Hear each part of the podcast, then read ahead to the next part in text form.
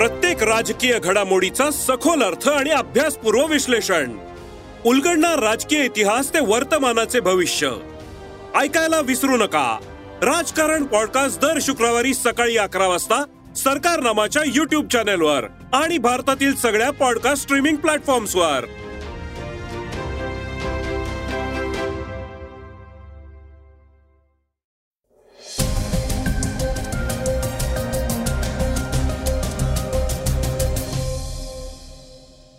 श्रोते हो नमस्कार. मी अनिरुद्ध गद्रे. आता आपण ऐकणार आहोत आजचं सकाळचं पॉडकास्ट केरळ दौऱ्यात पंतप्रधान मोदींवरील हल्ल्याची धमकी देणारं पत्र मिळालं आहे. ऋषी सुनक यांचे निकटवर्तीय मानले गेलेले उपपंतप्रधान डोमेनिक राब यांनी शुक्रवारी आपल्या पदाचा राजीनामा दिला आहे. तर अदानींना पुन्हा एक धक्का बसला आहे. त्यांची चारशे कोटींची गुंतवणूक अडकून पडली आहे. या सगळ्या बातम्या सविस्तर ऐकणार आहोत आजच्या पॉडकास्टमध्ये तर चर्चेतली बातमी आहे सकाळ माध्यम समूहाने घेतलेल्या अजित पवार यांच्या मुलाखतीची. चला तर सुरुवात करूया मोदींवरील हल्ल्याच्या बातमीने. पंतप्रधान मोदींवर हल्ल्याची धमकी भाजपच्या कार्यालयाला मिळालं पत्र. पंतप्रधान नरेंद्र मोदी यांच्यावर हल्ल्याची धमकी एका पत्राद्वारे देण्यात आल्यानं खळबळ उडाली आहे. केरळ दौऱ्यादरम्यान मोदींना टार्गेट करण्याचा इशारा या पत्रातून देण्यात आल्याचा दावा केरळचे भाजप प्रदेशाध्यक्ष के सुरेंद्रन यांनी केला आहे. पंतप्रधान मोदी केरळातील पहिल्या वंदे भारत ट्रेनच्या उद्घाटन कार्यक्रमाला जाणार आहेत. त्याआधी हे पत्र मिळालं आहे. सुरेंद्रन म्हणाले पीएम मोदींवर हल्ल्याचं पत्र कोचीमधील एका व्यक्तीनं मल्याळम भाषेत लिहिलं आहे. हे पत्र एक आठवड्यापूर्वी भाजपच्या कार्यालयाला प्राप्त झालं आहे. हे पत्र पोलीस महासंचालकांकडे सुपूर्द करण्यात आलं आहे. पोलीस अधिकाऱ्यांनी एन के जॉनी नावाच्या एका व्यक्तीला ताब्यात घेतलं असून ज्याच्या पत्त्याचा उल्लेख या पत्रात करण्यात आला होता. या पत्रामध्ये मोदींना माजी पंतप्रधान राजीव गांधी यांच्यासारखंच उडवण्याची धमकी देण्यात आली होती. जॉनी हा कोचीचा रहिवासी असून आपण हे पत्र लिहिलं नसल्याचं त्यानं म्हटलं आहे.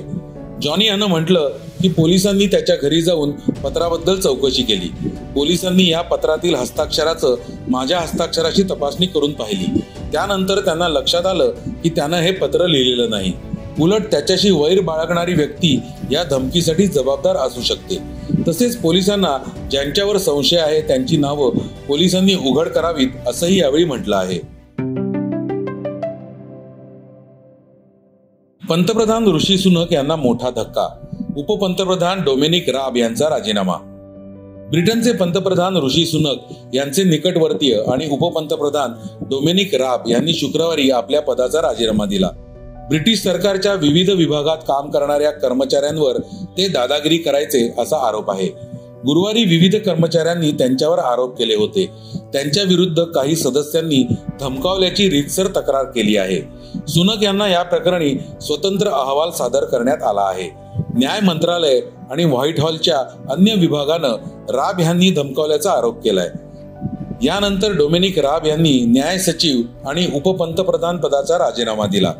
कन्झर्वेटिव्ह पक्षाचे संसद सदस्यांवर लोकांसोबत गैरवर्तणूक केल्याचे आरोप होत होते. याबाबत अनेक तक्रारी दाखल करण्यात आल्या होत्या. इंग्लंडचे पंतप्रधान ऋषी सुनक यांच्या अडचणी कमी होताना दिसत नाहीयेत.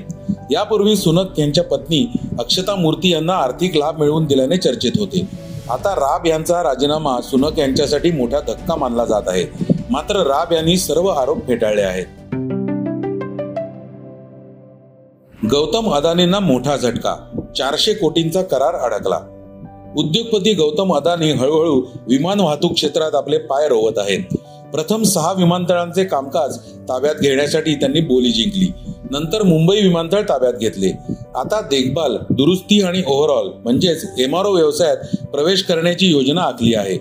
कंपनीने एमआरओ व्यवसायात प्रवेश करण्यासाठी एअरवर्क्सचे अधिग्रहण करण्याची योजना आखली होती. परंतु आता त्यास विलंब होत आहे. एअरवर्कच्या अधिग्रहणानंतर अदानी ग्रुपची टाटा ग्रुप सोबत या क्षेत्रात स्पर्धा होऊ शकते. याचे कारण म्हणजे टाटा समूह Air India engineering service limited खरेदी करण्याचा सातत्याने प्रयत्न करत आहे. ही एअर इंडियाची उपकंपनी होती जी खाजगीकरणाच्या वेळी वेगळी झाली होती. आता सरकार ती विकण्याची तयारी करत आहे. अदानी समूहाने एअरवर्क खरेदी करण्यासाठी सामंजस्य करार केला होता. या सामंजस्य कराराची अंतिम मुदत दोनदा निघून गेली आहे. त्याची शेवटची अंतिम मुदत आर्थिक वर्ष दोन हजार बावीस तेवीसच्या चौथ्या तिमाहीत म्हणजेच जानेवारी मार्च होती. गेल्या वर्षी ऑक्टोबरमध्ये अदानी ग्रुपची कंपनी असलेल्या अदानी डिफेन्स सिस्टीम्स अँड टेक्नॉलॉजीजने एअरवर्क्सला चारशे कोटी रुपयांना खरेदी करण्याचा करार केला होता. पण तो पूर्ण न होण्याचे कारण म्हणजे पुंज लॉयड ग्रुप. सूत्रांचा हवाला देऊन ईटीने सांगितलं की पुंज लॉयड ग्रुपची एअरवर्क्समध्ये तेवीस टक्के भागीदारी आहे. सध्या पुंज लॉयड ग्रुप लिक्विडेशन म्हणजेच कंपनी बंद होण्याच्या परिस्थितीला तोंड देत आहे.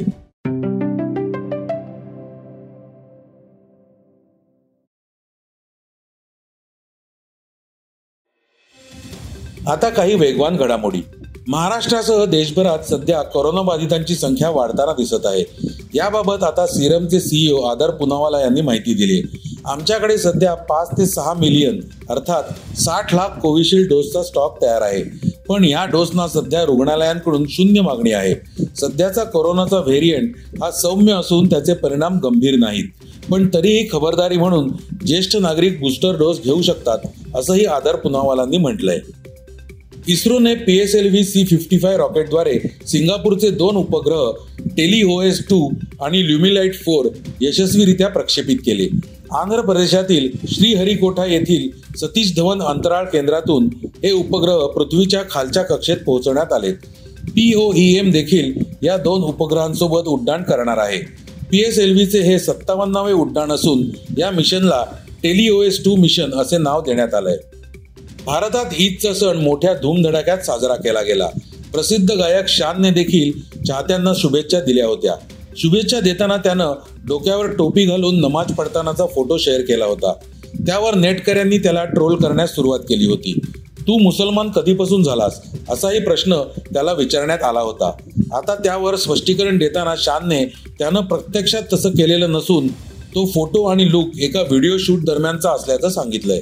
चेन्नई सुपर किंग्सने आय पी एल दोन हजार तेवीसमध्ये आतापर्यंत चांगली कामगिरी केली आहे. पण तरीही सीएसकेचे काही खेळाडू दुखापतीचा सामना करत आहेत. सीएसकेचे प्रशिक्षक फ्लेमिंग यांनी याबद्दल बोलताना सांगितलं आहे की बेन स्टोक अजून आठवडाभर संघात परतू शकणार नाही. सध्या तो फिट होण्यासाठी मेहनत घेत असून तो लवकरच परत येईल. याबरोबरच धोनी जरी गुडघ्याच्या दुखापतीचा सामना करत असला तरी तो संघात खेळण्यासाठी फिट आहे असंही फ्लेमिंग यांनी म्हटलंय. त्यामुळे यापुढील सामन्यात सीएसकेचा संघ कशी कामगिरी करतो हे पाहणं महत्वाचं ठरणार आहे.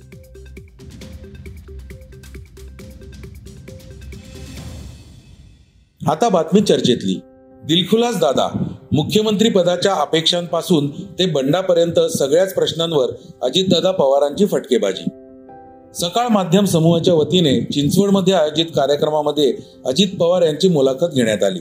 संपादक सम्राट फडणीस यांनी ही मुलाखत घेतली.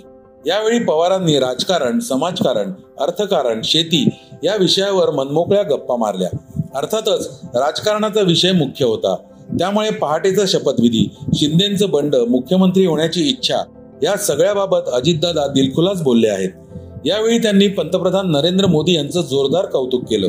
दोन हजार चौदा आणि दोन हजार एकोणीसमध्ये भाजपला केवळ पंतप्रधान मोदींमुळेच विजय मिळाला असं म्हणताना मोदींवर कौतुकाचा वर्षाव केला. मात्र मोदींनंतर कोण? हा प्रश्न विचारल्यास दुसरं नाव दिसत नाही असं सुद्धा दादा म्हणाले.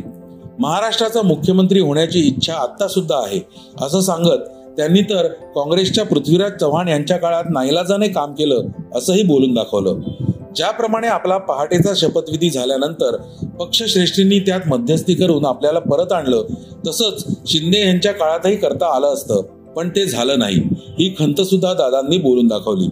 एकनाथ शिंदे यांच्या बंडखोरीवर भाष्य करताना शिंदे गटाच्या गाड्या महाराष्ट्राबाहेर कशा गेल्या याचा नेमका घटनाक्रम अजित पवारांनी सांगितला. एकनाथ शिंदेच्या बंडखोरीवर भाष्य करताना अजित पवार म्हणाले एकनाथ शिंदे बंडखोरी करणार आहेत याची कुणकुण आम्हाला लागली होती. या बाबी आम्ही शरद पवार आणि उद्धव ठाकरे यांच्या कानावर घातल्या होत्या. पण आमच्या हातात राज्य असूनही काही बाबी इतक्या व्यवस्थित घडल्या की आम्ही काहीच करू शकलो नाही. खर तर ठाणे जिल्ह्यात कोण अधिकारी असावेत? हे ठरवण्याचा सर्व अधिकार उद्धव ठाकरे यांनी एकनाथ शिंदे यांना दिला होता. त्यामुळे तेथील पोलीस आयुक्त ठाण्याचे आयुक्त किंवा तेथील सहा नगरपालिकांचे आयुक्त ग्रामीणचे एस पी वगैरे नेमण्याचा सगळा अधिकार एकनाथ शिंदेंना दिला होता. दादा नेमकं काय म्हणाले ते ऐकूया. एका नेत्याच्या धर्मपत्नीनं सांगितलं माझे मिस्टर अनेकदा वेशभूषा बदलून रात्रीचे बाहेर जायचे. त्या धर्मपत्नीला पत्नीलाही माहीत नव्हतं की कशा करता चांगल्या कामाकरता जात आहेत का आणखीन कुठल्या कामाकरता जात आहेत. कारण वेशभूषा रात्री बायकोला घरी ठेवून ज्यावेळेस पुरुष बाहेर पडतो त्याच्यामध्ये दोन अर्थ निघू शकतात तीन अर्थ निघू शकतात. पण नंतर कळलं की बाबा हे कशा करता जात होते. आणि नंतर त्यांच्यातल्याच आत्ताच्या मंत्रिमंडळातल्या काहींनी सांगितलं कित्येकशे वेळा एकनाथराव हे तो का ऐका? एकनाथराव शिंदे आणि संबंधित व्यक्ती भेटली असं त्यांनीच सांगितलं. त्याच्यामुळे ते एका दिवशी झालेलं नव्हतं. वास्तविक राष्ट्रवादी काँग्रेस पक्षामध्ये काही झालं तर वडिलकीच्या नात्याने आदरणीय पवार साहेबांनी जयंतराव पाटील असतील अजित पवार असतील छगन भुजबळ असतील दिलीप वसे पाटील असतील आम्ही सगळे धनंजय मुंडे वगैरे सगळेच जण आम्ही सगळ्यांनी राज्याचं पाहिलं पाहिजे आमच्या पक्षाचं पाहिलं पाहिजे. काँग्रेसचं असेल तर काँग्रेसचे नाना पटोले किंवा अशोकराव चव्हाण बाळासाहेब थोरात यांनी पाहिलं पाहिजे. आणि इकडचं असेल तर स्वतः उद्धव ठाकरे साहेब आणि त्यांचे बाकीचे सहकारी. कारण शिवसेनेची कामाची पद्धत हिंदू हृदय सम्राट सरसेनापती बाळासाहेब ठाकरेंच्या पासून महाराष्ट्राला माहिती आहे. त्याच्यात वेगळं काही कुणी समजण्याचं कारण नाही. त्याच्यावर त्यांची कामाची पद्धत वेगळी होती. काँग्रेसमधनं निर्माण झालेल्या राष्ट्रवादीची वेगळी होती काँग्रेसची वेगळी होती. आणि आम्ही वेळोवेळी सांगत होतो इथले पण अनेकांनी साहेबांच्या आणि ह्यांच्या कानावर घातलेलं होतं उद्धवजींच्या. पण आमच्या हातात राज्य असताना पण काही काही बाबी इतक्या व्यवस्थितपणे झाल्या की विश्वासाने उद्धव ठाकरे साहेबांनी ठाणे जिल्ह्यामध्ये कोण अधिकारी असावेत हे सगळं ठरवण्याचा अधिकार एकनाथरावांना दिलेला होता. तिथले पोलीस आयुक्त असू द्यात तिथले ठाण्याचे आयुक्त असू द्यात तिथं सहा महा- महानगरपालिका त्यांचे आयुक्त ग्रामीणचे एस पी वगैरे सगळा अधिकार एकनाथरावांना होता. त्याच्यावर एकनाथराव वीस तारखेला मला वाटतं वीस जूनला ते मतदानाच्या दिवशी बाहेर पडले. त्यावेळेस त्यांनीच आणून ठेवलेल्या अधिकाऱ्यांनी त्यांना सुरतचा रस्ता सुरक्षितपणे पोचवण्याचं काम केलं. त्यावेळेस मुख्यमंत्र्यांनी त्या अधिकाऱ्यांना सांगितलेलं होतं जिथं असतील तिथनं त्यांच्या गाड्या वळवा आणि मातोश्रीवर आणा. पण अधिकाऱ्यांना तिथं बसवण्याचं काम अधिकाऱ्यांना मुख्यमंत्र्यांनी जरी सही केलेली असली तरी ते करून घेण्याचं काम एकनाथरावांनी केलेलं असल्यामुळं ते सगळे अधिकारी एकनाथरावला लॉयल राहिले. आणि गाड्या पद्धतशीर बाहेर पडल्यानंतर म्हणले कुठं अजून काही दिसत नाही. तर श्रोते हो हे होतं आजचं सकाळचं पॉडकास्ट आजचं सकाळचं पॉडकास्ट तुम्हाला कसं वाटलं हे आम्हाला सांगायला विसरू नका. युट्यूबवर देखील तुम्ही सकाळचं पॉडकास्ट ऐकू शकता. त्यावरील तुमच्या प्रतिक्रिया सूचना आमच्यापर्यंत जरूर पोहोचवा. आणि सगळ्यात महत्वाचं म्हणजे सकाळचं पॉडकास्ट तुमच्या मित्रांना कुटुंबियांना नक्की शेअर करा. उद्या पुन्हा भेटूयात. धन्यवाद. वाचा बघा आणि आता ऐका आणखी बातम्या. ई सकाळ डॉट कॉम वर.